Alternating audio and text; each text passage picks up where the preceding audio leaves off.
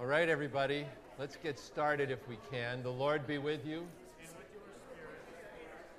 Let us pray.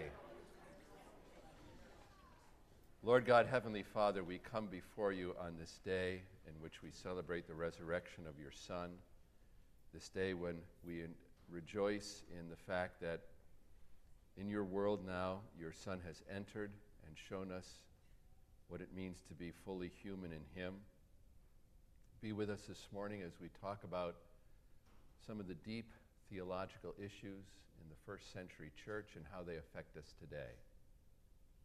Give us your spirit in Jesus' name. Amen. Blessed be the Lord. Thanks be to God. I understand that it's been a while since you've met as a Bible class. Is that correct? And that you're studying James and Galatians. Is that correct? And Pastor Bruzik is the James guy. And Pastor Gainig is the Galatians guy. Is that right, too? Did I get that right? Now, I don't know much about James, but I have been teaching Galatians for 12 years. And I will say it's one of my passions, teaching that course. I love teaching Galatians. So I'm not going to say anything about James, okay? But I'm going to talk about Galatians. He sent me his notes, and he has, as I said earlier, he's given you all the good stuff. he has. So I'm going to just review a little bit of what he said and then what I want to do is I want to give you the cultural context. I want you to know why these issues are important.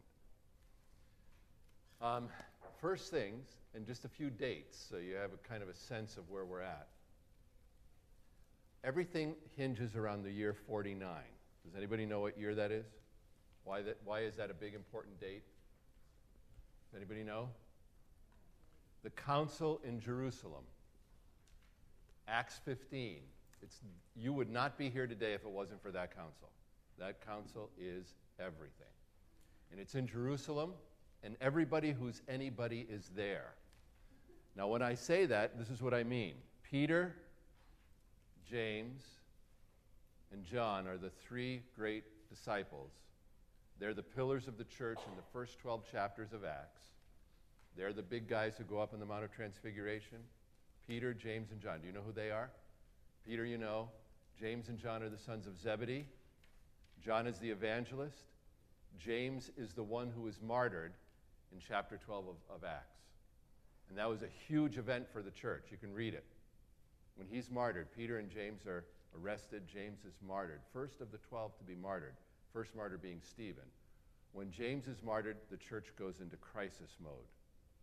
Peter actually disappears, in a sense. He comes back in Acts 15, but we never hear from Peter again in Acts. But that's a very critical moment. There's another James, James, the brother of Jesus, who takes over as Bishop of Jerusalem. And he's the, he's the one in Galatians, he's the one in Acts 15. So when we say Peter, James, and John, we're talking Peter, John the son of Zebedee, and James the brother of Jesus. Okay? So those are the, those are the three that we're going to be talking about. The other major figure, obviously, is whom? Paul. Okay? Now, you know a lot about Paul, but let me just give you a few things you probably don't know.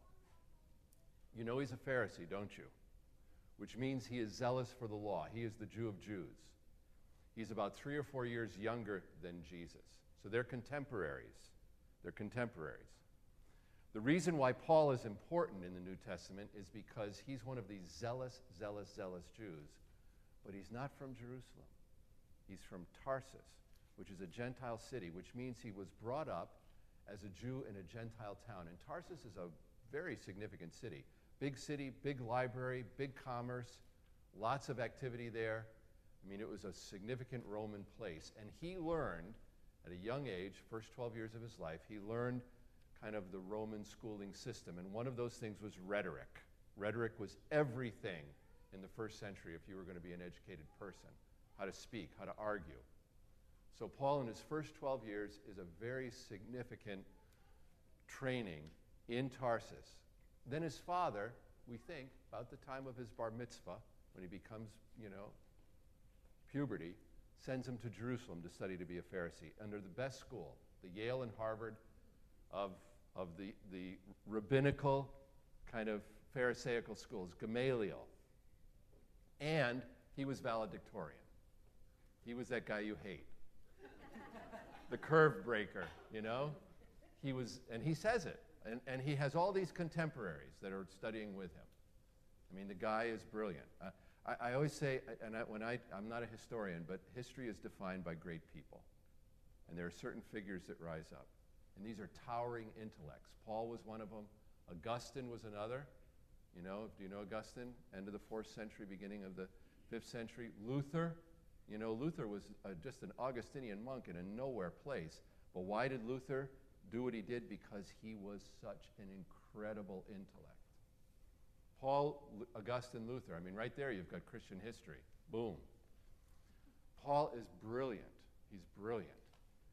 But he's not what we would call a nice guy. Paul takes no prisoners. He is zealous no matter what he does. He's fierce for the law. And Paul is in Jerusalem, say, from about the year, let me see, if he was born around the year zero, one, he, He's in Jerusalem from about the, the, the year 12 to the year, well, beyond that, 30. He was there when Jesus was doing his thing. He knew Jesus very well. Paul, as a Pharisee, and this is very important to know if you're going to understand anything about what we're going to talk about. Paul, as a Pharisee, believes that you get into the kingdom by grace. Okay? Did you hear that? No works of the law to get into the kingdom. Circumcision is an absolutely unilateral act of God. So to get into the kingdom, it's by grace. But here's the difference between him and Jesus to stay in the kingdom, it's by works of the law. Do you see that? You get in by grace, you stay in by works. Now, that is a very different way of understanding it. It's, it is a bit of a subtle thing because we're not against works. That's why they're doing James and Galatians together. We're not against works, but it's the way you think about works. And Paul would have been very much opposed to Jesus, as were all the Pharisees in the Gospels. Now, here's something that you probably know, but maybe haven't thought about. If you were to see Jesus walking along the streets of Galilee and hear him teaching, you know, go to his sermons in the synagogues, listen to him, and you were to say, which party does Jesus belong to? You would say, Pharisee. He looks like a Pharisee, smells like a Pharisee, teaches like a Pharisee. He is a Pharisee in every way, except for one thing. And that's the one thing that makes all the difference in the world. Jesus teaches salvation by grace and grace alone. Whereas Pharisees, as I just told you, salvation, you get in by grace, you stay in by works of the law. And that pits them together. They are actually as close to him as anyone else, and they are as far from him as anyone else, which is why they're his bitter enemies. And if you read the Gospels carefully, you will see, you will see that the ones who put Jesus to death are the Pharisees. Even though the Sadducees are the ones who have the power to basically get the, the, the Romans to do it, the Pharisees are the ones who want him dead. Sadducees don't care. Sadducees really don't care. And you know, again, this is another thing, but you read the Gospels, and the Sadducees are basically temple keepers, they're priests. Jesus gets in their face only at the end, and then they, they realize, yeah, maybe we ought to listen to the Pharisees and get rid of them. The Pharisees are his bitter enemies. And yet they invite him to, their, to his house all the time, you know, to teach, because they're so close, yet they're so far. Paul's a Pharisee. He gets it. He understands what Jesus is about, and he also understands the danger. One other thing Pharisees and Sadducees, okay, who are the chief priests' party, they hate each other. Pharisees are conservatives, Bible believing, you know.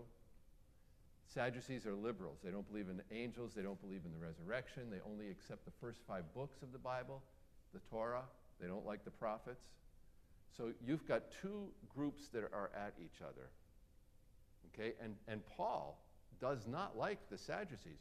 Read the book of Acts when he gets into the temple and he's arrested. And what does he do? He, he's, he's under, you know, this is a great thing. I always tell guys if they're in a doctoral exam, you get the professors to fight with each other, and they leave you alone. Okay? it's great. I, just, I was just examining someone a few weeks ago, and it was, it was exactly that. You know, we started fighting, and, and that, that, that, that great, the student just sat there and listened to us fight. It was great. But he gets to the temple, you know, and he's arrested and he appears before the Sanhedrin, which are Pharisees and Sadducees. And Paul's smart. He goes, I'm only here because of the resurrection. He steps back and he watches the Pharisees and the Sadducees fight. You can read about it, it's in Acts. Okay?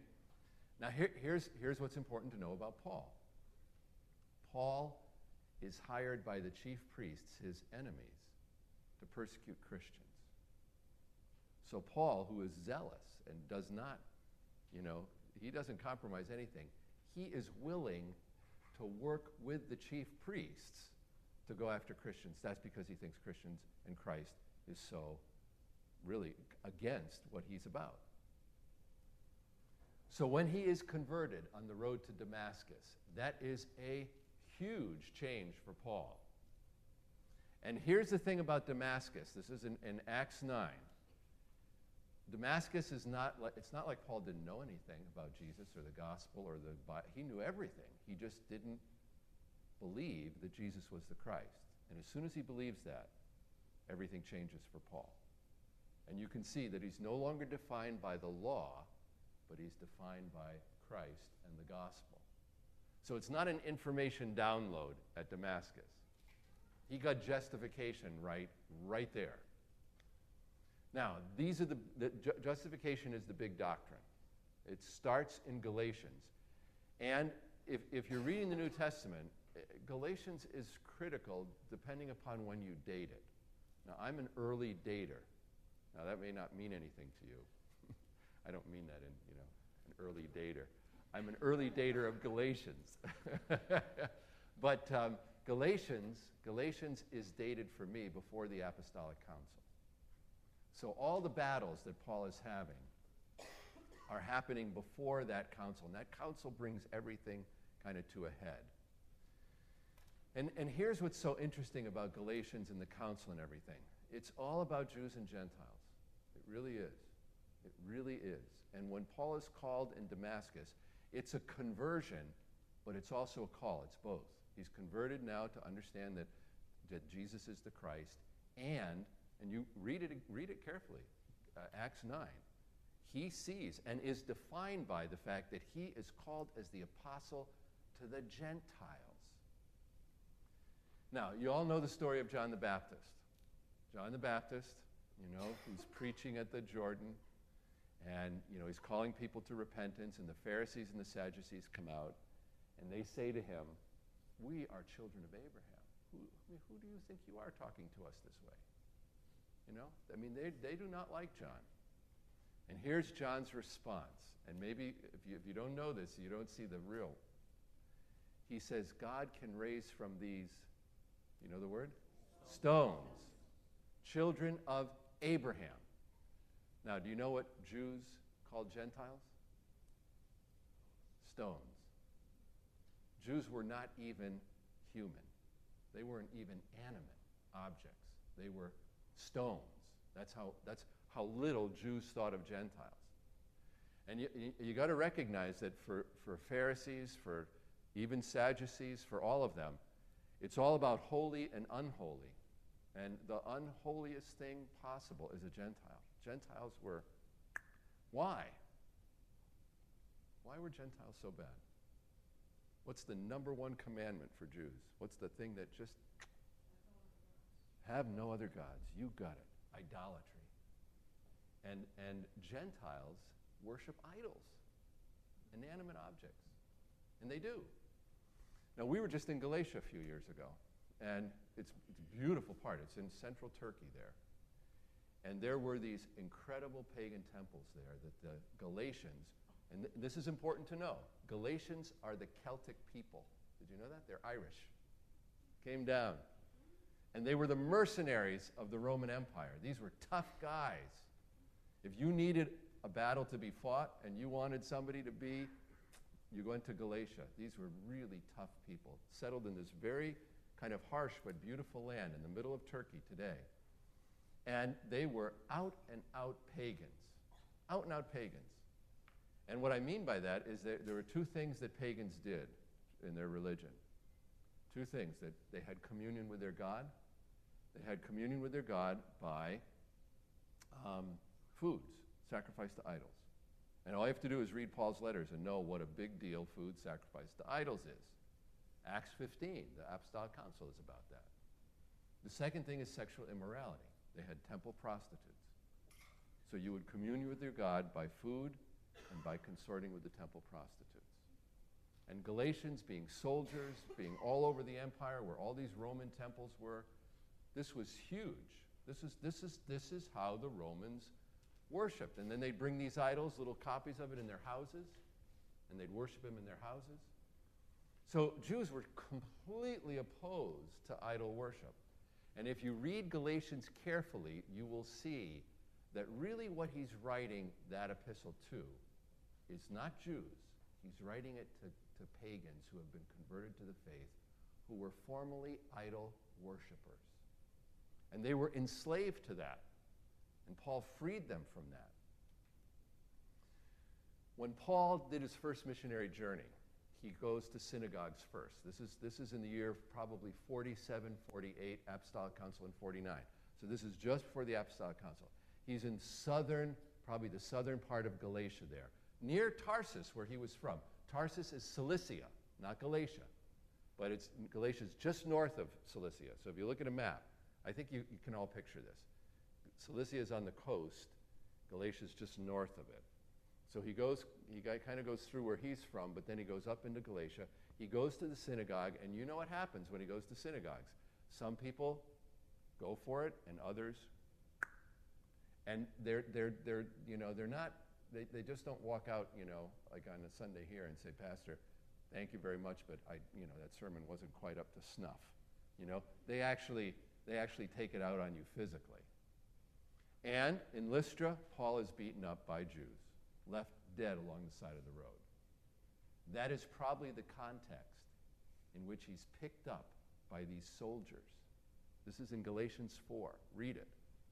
And it's so interesting because the word in Greek there is a word that is the word that you would use. You know how you get sulfur in your nose? You ever had sulfur in your nose and you just want, you want to spit it out? Paul said, I was so pathetic beaten up, pus, probably in his eyes. You know, he had an eye problem. The very end of Galatians, he says, See with what large letters I'm writing you. Probably because he can't see very well. That's probably one of the things that was his problem. Got his eyes beat up. He was a putrid, pussy mess. And he said, I was so pathetic that you would have spit me out. But these were soldiers. They'd seen this stuff before. They pick him up. They welcome Paul. And he says, You welcome me as an angel of God, angel, as Christ himself. And that was the occasion for him preaching the gospel. His own body, his own body becomes the means by which he preaches the gospel. So here he is in Galatia now. The Jews have rejected him, these Galatians have accepted him as a really an act of grace on their part and then on his part. And he preaches the gospel, and he has this incredible love affair with these people. It's a passionate pastoral letter. And he loves them.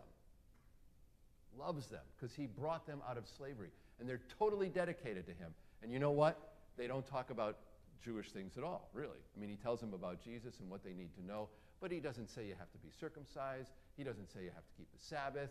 He doesn't say you have to eat all the Jewish foods because they're not Jews. And you don't have to keep the law, it's all by grace. So they have this incredible, whatever it is, a year, year and a half together. He teaches them. They love him. He goes back to Antioch. And what happens? Here you can read it. It's in Galatians 2. He's in Antioch. Peter comes up, you know, and, and before he went to Antioch, he goes to Jerusalem first. This is Galatians 2 2. And it, Paul's a smart man. He just went to these Gentiles. He knows Jerusalem is not crazy about Gentiles. And here's a little something you should know Jerusalem are all Jews. So even though they believe it's by grace, they keep the law because they're Jews. It's, it's not a matter of salvation, but they don't know any better. You know, they've been Jews their whole life, so they keep the law. There are temples there, they're surrounded by Jews, so they, they keep the law. They don't say you have to keep the law to be saved, but they keep the law. And Paul knows that, and he goes down and he lays the gospel that he preached before, you know, the, um, the Gentiles before the, the, the, the, pillars. Remember what I told you they were? Peter, John, the, the evangelist, and James, the bishop. They love it. They have the right hand of fellowship. They celebrate the Lord's Supper together. He and Barnabas go back to Antioch. So everything's good. Peter comes up from Jerusalem have, after this agreement to Antioch, and he says, Okay, you know, and, and remember, again, I'm giving you lots of history, but it's all, it's all there in Acts. All I have to do is read it in Acts. Remember, Peter is the first evangelist to the Gentiles. He gets the vision. Remember in Acts 10 and 11? Remember that? Okay, Cornelius. Cornelius. And he doesn't want to go there, but God opens the, his eyes and the heavens open and the sheet, and you know, all these things are clean. So Peter's the one who's, I mean, he, he gets a vision. you know, Paul does too, but Peter, you know, and he goes to the Gentiles. So Peter says, Wow, this is great. You know, Paul's opening this up. James is accepting it. The Jerusalem church is accepting it. I'm going to go up to Antioch and see what's going on there. Jerusalem's all Jews. Galatians is all Gentiles. Antioch, that sent out Paul and Barnabas, that's Jews and Gentiles together. That's a problem. You put Jews and Gentiles together, it's like oil and water. Well, Peter goes up there, he worships with the Jews, the Gentiles together, they have table fellowship together. And here's here and I really believe this is true. Remember, Peter is a Jew. He's from Jerusalem. He's lived like a Jew his whole life. And all of a sudden now, he's eating Gentile foods. It's like an Englishman going to France. I mean, he had taste buds he never knew he had. He's loving it. He's got great wines, great food. I'm serious. He's eating with these Gentiles. They're introducing him to things. He's going, This is great. God has created a great world. Where have I been for 30, 33 years or whatever? You know, he's about the age of Jesus too. But then all of a sudden, these, and these are classmates of Paul. These are classmates of Paul who were converted after Paul's conversion to the Christian church. So they're Jewish Christians from Jerusalem, but they're zealous still for the law. They're a separate party, the James party, they're sometimes called the circumcision party. They do not like the Gentile mission. They, they think that, and here's, here's the deal in reading Galatians, they think that in order to become a Christian, you have to become a Jew first. So you have to be circumcised. Now, do you all know about God-fearers? God-fearers are the, are, the, are the Gentiles who kind of went to the synagogue and listened to the word of God and were believers, but they didn't want to get circumcised, as many of you might very well appreciate. They didn't want to go that far. That was a, that was a major move. But they were considered part of kind of Israel, even though not fully because they hadn't been circumcised. And now, these Jewish Christians, classmates of Paul from probably the school of Gamaliel, knowing that he's the valedictorian, they're coming up to Antioch and they're saying this in Antioch, and then they're going to Galatia. And this is what they're saying. They're saying, Paul was number one in our class. He's brilliant. Nobody interprets the scripture better than him. But you know, he's kind of like a seminary professor. He's out of touch with the real world. And he, he wants you to like him. So he's not telling you the whole story. He's not telling you that once you've, you've accepted, you know, the, the idea of this, this change by faith, you got to become a Jew. You got to you got to submit to circumcision. You got to keep the law. He didn't tell you about the law because the law is a bummer. I know, yeah, right. You know, but but it's not all by grace. It's grace and the law. And so he's undoing everything Paul has done. He starts in Antioch. Peter goes with them. Big split in the church. Paul gets in Peter's face. Barnabas goes with with them. You know, Barnabas, the guy who was on the, I mean, it was a tragic moment. If, you, if, if the church would have ended in Galatians 2, 11 to 14, we'd have, had, we'd have had a Jewish church and a Gentile church. You know, that same group goes to Galatia, undoes it. Paul sends out his letter to the Galatians. And here's what Paul is saying. What time is it? I got 15 minutes. Okay. Here's what Paul is saying to them. And th- now I'm coming to what Josh uh, Pastor Gaining, I should say, was telling you about. You can't hear me? Really? I'm sorry. Am I on? I am on. Okay, I'll stay here. Um, here is what here is what Paul is telling the, the, the Gentiles in his letter to the Galatians. And, and, and I think this is very important because I think it relates to our world today more than any other time. Paul sees the event of Jesus' incarnation as a cosmic event. And he thinks not just in a very small little kind of parochial Ju- Jerusalem Jewish way. He sees that Jesus is for everyone, Jews and Gentiles, and that it's an entire world that is being changed. Not just, not just people, but entire creation that's being changed.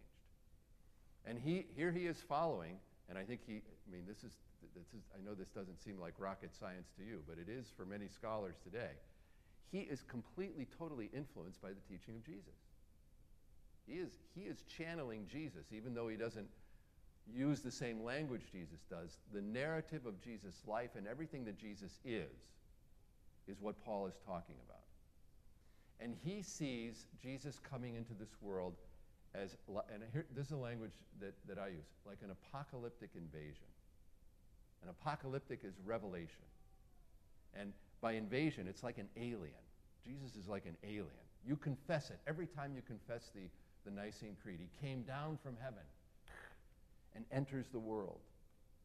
And when Jesus enters the world, he's coming as the creator who is coming and breaking into his creation to, in a sense, fix it, make it new, make it, return it to what it was intended to be. Only he could do it because he's the creator. And so, what, what Paul is telling the Galatians, who are Gentiles, that Jesus didn't come just for the Jews, he came for the entire cosmos. And when he comes, it's sort of violent because the creation is affected by the Creator who made it all. And by violent, I mean things happen to bodies, to the creation. It's dark during his crucifixion, there's earthquakes, the dead rise, people are healed. It's a physical manifestation. And, um, and he's telling the Galatians that this incarnation, this apocalyptic invasion, is for them these mercenaries, these pagans, these idol worshippers. And here's what he's saying to them this is the way, and this is what justification means, and this is what Pastor Gaining talked to you about. Sorry, I'm leaving again. This is making right what has gone wrong. That's what justification is. That's what the word righteousness means. Rectification. He, I, I saw his notes. He talked to you about that language. To rectify means to make right. And that is really the way to think of justification in its first use by Paul in Galatians. In other words, it's a creational, cosmic thing. It's not, it's not simply, although it is, a courtroom, forensic, with judge and lawyer and prosecuting attorney and all that kind of stuff. It's, it's more cosmic, it's more creational. What has gone wrong is that the world has been infected with sin, and Jesus comes to make right what has gone wrong. And why Jesus? Because he's the creator. He's the only one who can do it. Now, there are three alternatives in, in Galatians as to making right what has gone wrong. The first alternative is what his opponents, the Jewish Christians, what a Pharisee might say, and that is that you make right what has gone wrong by your works. Okay? Think of it on your own personal little level. All right? What, what is the date today? Today's the 18th. So we're eight day, 18 days into a new year. Everybody's done their New Year's resolution to lose five pounds, to, to read the Bible every day, right? By your works, right? It's all about works. You're gonna, you're gonna zealously change things. How you doing? right? I mean, maybe some of you are really good, like Paul, zealous to it, but you know that ultimately you're not going to make right what has gone wrong. It's too far gone. You, have to, you, you can't do it. Nobody can do it. And, and Paul says that in Galatians. If you want to keep the law, you got to keep the whole thing. You can't just be selective. Can't just, you got to keep it all. And nobody can. The only one who can is Jesus. That's why he's Jesus. So works aren't going to do it.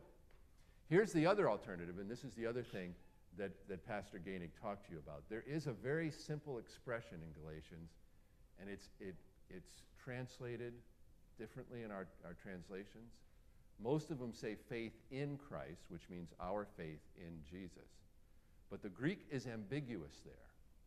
And the King James translates it the faith of Jesus, the faith of Christ, which means his faith, could mean his faith. And I think that's really what Paul is talking about, myself. I think that, that little expression, and, and Pastor Gainig talked to you about it being a genitive. I don't know if genitive is usually an English possessive, you know, the, the, the bike of me, my bike, you know, I own it. But genitives can be lots of different things. And, and this is a genitive where, and I know he used this language you do, Christ is doing the verbs. You know, Christ is the one who is, is faithful, and it's faithful unto death. And that's how you make right, make right what has gone wrong by, by Jesus' faith to the cross. That's, that's how God is going to make it happen. And He's not going to make it happen. Here's the third choice through our faith. I mean, if it was up to us, even though God gives us the faith, that's not the cosmic event. The cosmic event is the atonement. And don't let anybody ever tell you differently. That is the event. Everything goes to the cross. You cannot, cannot understand the Bible without the atonement. It's all about blood. Um, in about a week, I'm going to teach the book of Hebrews. And boy, that's a bloody book. And it's a, bl- it's a bloody Old Testament. Uh, you'd, you'd be shocked if you were at the temple to see all the blood that is poured out in that place. So when we're talking about Galatians, we're talking about how Paul comes to these Gentiles and says, You're in the kingdom. Because Jesus came for everyone, for all of creation. He's the one who's made right what has gone wrong. He's made you right in where you've gone wrong, just like he's made these Jews right where they've gone wrong, being you know, sucked into the law. And it is his faithfulness that you now believe in. Faith is, goes both ways. First Christ, then us. But here's the problem, and you can, you can ask yourself if you can relate to this, and then I'll give you a chance for a couple of questions. What, what the Galatians did, some of them, some of them, these pagans who were enslaved to idol worship, to the elemental powers of the universe, they traded that slavery for slavery under the law. And Paul says, I mean, and you know what he says to them, you foolish Galatians. At one point, literally, he says, you must be on drugs. You must be, you must be high to, to go from the freedom in Christ to this slavery under the law. How can you do this? You're going back to your paganism. And here's where he really gets those Jews. This must have, I mean, you can see why the Jews beat him up. Because this is what he says to the Jews If you teach them that salvation is by works of the law, you have become a pagan. And he, tells, he says that over and over again. You have become a pagan. And do you want to be a pagan, Jews? Oh, that's, that's, they're stones. That's idol worship. I mean, that's the greatest insult you can get. And, you know, it's, it's always much more comfortable for me to teach Galatians when it's all men. Because Paul, I'm sorry, he, he, he plays off the image of circumcision. And now that we have deaconess students at our, our seminary, I, I cannot, I, I, I don't feel as comfortable letting Paul be Paul. But I will very briefly here. In the last chapter, the last chapter, chapter 6, and you know, I, I always wondered this, especially when I first was teaching it. Why is Paul so obsessed with circumcision? And why is he so angry? I mean, he's, he starts this epistle like none other. There's no kind of, oh, grace, peace to you, I love you, and you're so wonderful. He goes right after him.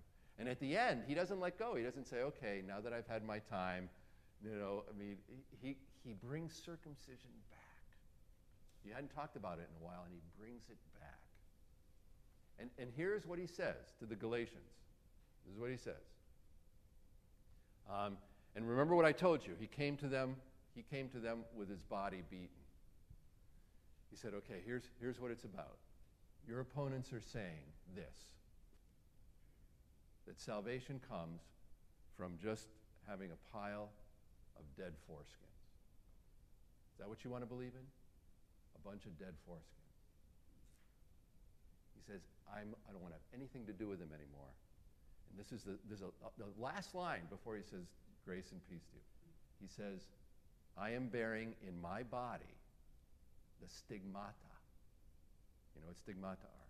The signs of Jesus in my flesh. So he says to the Galatians, here it is pile of dead foreskins or me. Because the same powers that put these stigmata on my body crucified Jesus. And my body now preaches the gospel.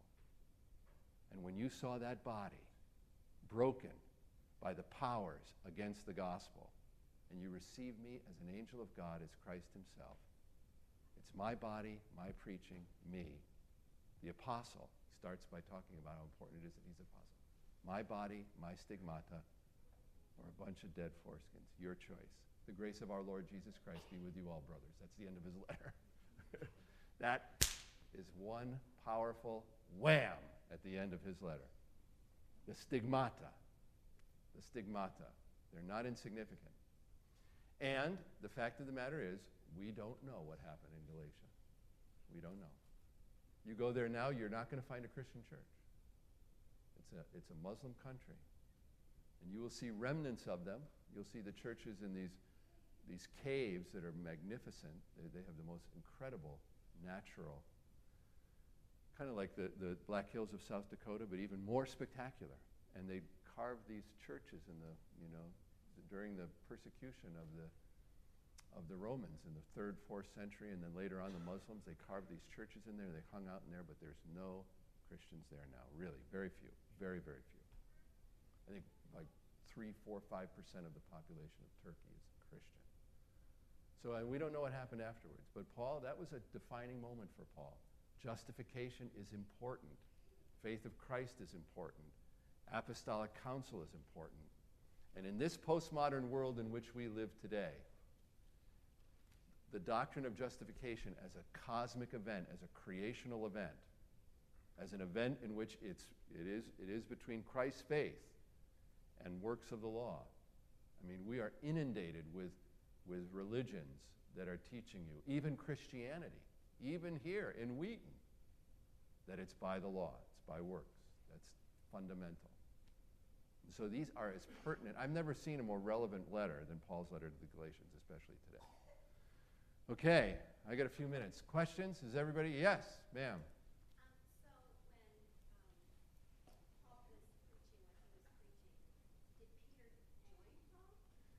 At the Apostolic Council, he does. Barnabas, too. brought them all together. Good. I didn't finish that story. Do you want to hear it real quick? Okay.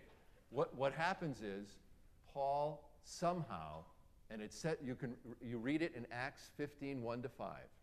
It says after not much of a discussion, which means after a very heated discussion. It's one of those Greek understatements. Paul and Barnabas are together and sent by the church in Antioch to go to Jerusalem. And I, I really do think, I mean, I'd love to study Acts 15 with you because it's one of the great moments of how human beings react. The three great players, the speakers at the council, are Peter, Paul and Barnabas, they're together, and then James, the bishop. And there are different points of view. There's the Jerusalem point of view, there's the Gentile point of view, and then there's the Pharisaical point of view, who are the ones who got the council, you know, to come together because, you know, they're the ones who precipitated the problem. And what's interesting is who represents what point of view. Paul should represent his own point of view. But you know why Paul doesn't? Because Jerusalem hates him. They don't like him. Peter, who was at one time the bishop of Jerusalem, he is Peter. He says to Paul, and you can read this, and it, it, this is not there, but this is what happens.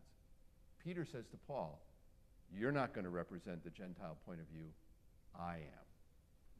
And that's where Peter repents. It's one of the great moments in salvation history where you can see why Peter is the great man that he is.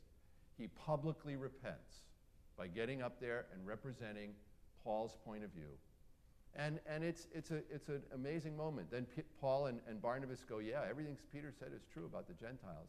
And then James, the bishop, gets up, and you can see how that idea of a bishop, the one, he's the guy who really delivers the goods. in terms of getting everybody to agree. But they do come together. It's a good, good point. Yeah. We don't know. If I were a betting man, I would say it was James. James is a greater, this is the brother of Jesus. He is a greater man than we, I think, realize. And later on, the, the, the church fathers had nothing but great things to say about James. And I think Peter went back to Jerusalem and he told James about this, and James said, You blew it, Peter. I think, I think James is the one. James is a very important person. Even though he wasn't an apostle, he was the brother of Jesus. Very, very important. When he, when he, he was martyred in about the year, just, just so you have some dates, Paul and Peter are martyred in about 64, 65. Jerusalem is destroyed in 70. James is martyred in about 62 in Jerusalem. And everything comes undone after that. James is kind of the, they, they call him the bulwark, the stalwart. He kept everybody together. There are people like that who just have that capacity. James was one. Even more than Peter in some ways. Other questions? This is, this is, I mean, you can see how great Galatians is great. What, what you should do is, is study at some point Galatians and Acts 15 together. That's, that's a great study. Anything else? Is everybody clear on everything that you help clarify something there?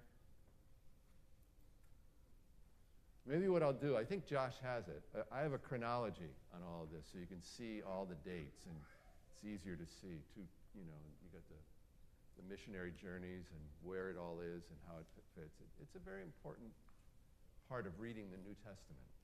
No one else? Really? Okay. I think it's time. What, one more question. Yeah. He did. Yes, he did. He did take it. And, um, and, I, and I've changed my mind about something since he took it, though. I have. So,